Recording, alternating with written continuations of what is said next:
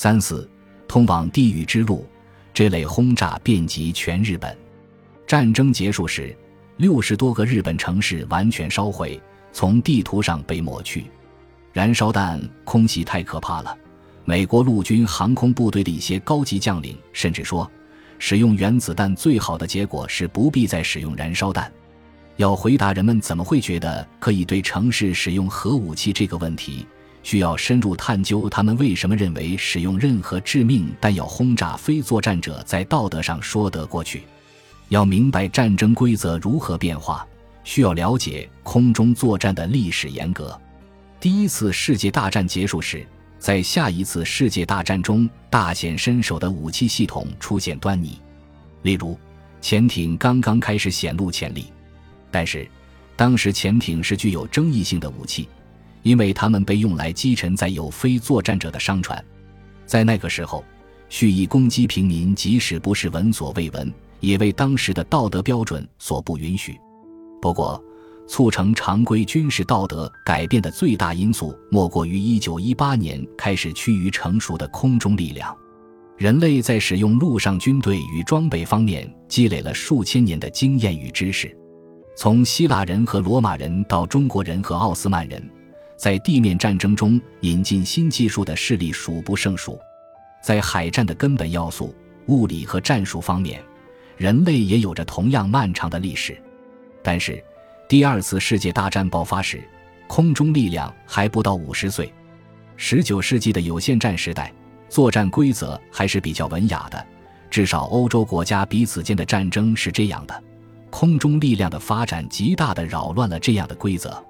过去的战争也有屠杀和其他暴行发生，但相对来说，各国在交战中彼此还是可以文明相待。由职业军队负责打仗，一般不打扰民众。热气球这类空中装备刚出现时，是用于侦察之类的活动，不是用于作战。但是，人们害怕空中力量将来会成为一种武器系统，这个担忧是当时科幻小说常见的题材。如勒凡尔纳在小说《征服者罗布尔》（Robert the Conqueror） 也叫《云之帆》中描述了一个巨型气囊飞船，配有火炮，可以向地面射击。H.G. 威尔斯的《空中战争》描写的是德国齐柏林飞艇飞越大西洋轰炸纽约。1899年，俄国的尼古拉二世沙皇召开了一次后来被称为海牙会议的集会，这是为制定管理军备的国际法而举行的一系列会议中的第一次。会上，来自几十个国家的代表讨论了飞艇的问题。俄国人建议禁止一切空中轰炸。美国代表提出对岸，建议只禁五年。随着科学进步，可能会实现精准投弹，那样空中轰炸就成为符合人道的手段，因为它可以缩短战争时间。空中力量可以缩短战争时间的理念，后来成为空中力量倡导者的一个关键论点。但这个论点也为一种核逻辑的疯狂留下了可钻的漏洞。如果空中力量能够通过它造成的破坏，在一天或一周内就结束战争，那么与长期战争相比，它能使作战者免受多少痛苦折磨？第一次世界大战之前，谁也不会想到，为实现缩短战争这个可贵的目标，可以故意杀害大批非作战者。当时对战争的态度是温文的，按照现代标准，甚至是古雅的。人们对杀害平民的主意会感到骇然，所以鼓吹空中力量的人设想仅用它来打击敌方军事设施和目标。然而，事实证明，确定军事目标与民事目标之间的分界非常困难。由于当时的技术所限，几乎不可能准确命中目标，更谈不上区分军事与民事目标。在一九一四年第一次世界大战爆发前。使用空中力量基本上仅限于理论层面的探讨。一战爆发后，主要交战国的国民都惊恐万分，因为几年来报刊一直在报道新生的空中能力。一份刊物引用一位法国飞行员的话说：“战争五分钟内就会结束。”他认为这是好事，但他预言在这一过程中，巴黎、柏林和其他地方会从地图上被抹去。的确，一战早期。德国人试图对巴黎发动过几次微型空中轰炸行动。每次只有一架简陋的小飞机，驾驶舱是敞篷的，里面只能坐一个人，由他用手向地面投上一两颗炸弹，然后撒下大叔投降吧的传单。这种行动只能称作恐吓轰炸，炸死的人寥寥无几。美国总统伍德罗·威尔逊公开谴责德国此举是危害人类罪。法国人也试图对军事目标进行空中打击，例如，他们派遣了两架轰炸机去炸毁一家生产子弹的工厂。美国人最终也接受了精准轰炸的理念，虽然空袭没有精准可言，命中目标完全是瞎猫碰死耗子。到1915年，西线战事陷入焦灼。各方都在寻找摆脱僵局的办法。德国人的齐柏林飞艇编队长期留置，没有实际投入使用，只是作为威慑。然而，1915年，他们开始寻找更加强硬、有效的使用这种技术的方法。那年，德国派遣填充了轻于空气的气体的飞艇编队去对英国进行 H，据以威尔斯描述的那种空袭，炸死了平民。鉴于威尔逊总统对于先前对巴黎的迷你空袭做出的强烈反应，德国的敌人抓住这一重大事件大肆宣传。而在德国国内，德军指挥官觉得己方发动的空袭也许能结束战争。这些巨大的气囊充满了易燃的氢气，其实极易毁于攻击。所以，英国人找到了攻击齐柏林飞艇的办法后，德国的损失就开始激增。使用飞艇实施攻击的做法也逐渐被放弃。尽管如此，齐柏林飞艇的空袭是令人紧张的警示，预示了未来的发展。一战晚期，德国人造出了巨大的螺旋桨轰炸机，有些飞机的翼展几乎可以媲美二战的 B 十七空中堡垒。这些戈达式轰炸机大批飞临英国上空投弹，轰炸造成的破坏其实很小。但地上的民众惊恐万分，这些空袭是最早的证据，证明支持空袭的理论是错误的。这种理论认为，平民会因为受不了空袭而要求政府停止战争。事实恰恰相反，空袭反而坚定了受害者的决心。但是，提倡空袭的人有一个合理的借口来解释为什么空中力量在第一次世界大战中没有发挥决定性作用：技术尚未发展成熟。如果二十世纪初的空中力量能够造成第二次世界大战后期的那种破坏，也许情况就会完全不同。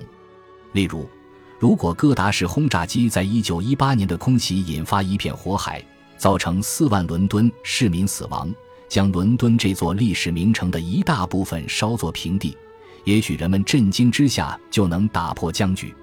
然而，也可以说。第一次世界大战中最早遭受战略轰炸的英国人，因此而变得更加坚强，使他们熬过了第二次世界大战中从天而降的弹雨。无论如何，第一次世界大战结束时，空中力量未来的重要性已经十分清楚，其潜在的恐怖更是昭然若揭。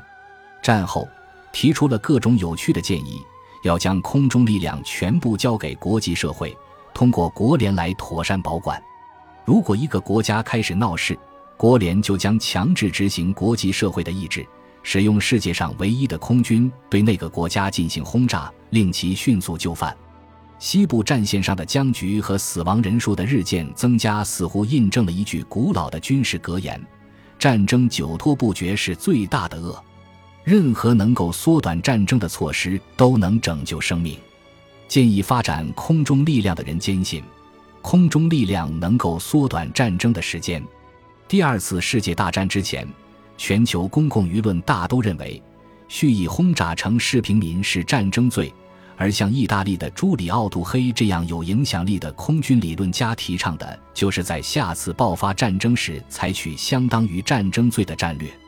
杜黑的动机是预防他和许多其他人心目中更大的战争罪，又一场和一战一样漫长的现代战争。杜黑和许多其他空军思想家一样，以防止再次发生如刚刚结束的一战那样的绞肉机般的漫长战争为己任。他说，在未来的战争中，作战的陆军和海军尚未来得及动员，空中力量即已决定大局。他建议在爆发战争时，对敌方城市投掷三种炸弹：第一种是烈性炸弹，把地面的一切炸毁；第二种是燃烧弹，把第一种炸弹留下的四散各处的碎片残骸烧光；第三种是毒气弹，使人在该地区待不下去，就连消防员也无法进来灭火，以保证城市被烧成平地。杜黑写道：“做完这一切，敌人的后方、工厂和敌方任何城市的作战能力将被全部摧毁。”而且空袭对士气的打击很可能会极大的影响他们的作战行为，更甚于实际破坏。想一想，在尚未遭遇空袭，但以后可能会轮到的城市中，杜黑的主张对民众会产生什么样的效果？在这样的威胁下，哪个民政或军事当局能够维持公共秩序，保证基本服务，继续工业生产呢？即使维持了表面秩序，生产也得以继续。民众会不会只要看到一架敌机就惊慌失措地四散奔逃呢？简言之，在这种死亡和破坏随时可能发生的噩梦般的情况下，正常生活是不可能的。杜黑预言，遭到这种无情空中轰炸的国家必然发生社会结构的彻底崩溃，哪怕只是为了停止这种恐怖和苦难，民众在自我保护本能的驱使下，也会起来要求结束战争。而且他们在他们的陆军和海军尚未动员起来之前，就会很快发出要求停战的呼声。与杜黑同时代比较温和的人，可能觉得他这种理念简直是发疯。而杜黑对自己的理念做出的阐释，完全不考虑道德或可行性，只注重效力。他认为这种效力会大大缩短任何战争，而那将是能够实现的最合乎道德的结果。两次大战之间的那段时间。各国大力发展空中武器，准备用于未来的战争。在第一次世界大战中受创深重的国家里，军方认为公众为了避免遭到空袭，会支持己方先下手为强。另一方面，美国的空军理论家觉得，美国的公共舆论不会允许发展空中力量来轰炸妇孺和城市。他们认为，美国民意支持的仅仅是精确空中打击。对物不对人，正如美国空中力量专家康拉德·克兰所写：“精确轰炸的理念主张袭击工厂，而不是俘虏。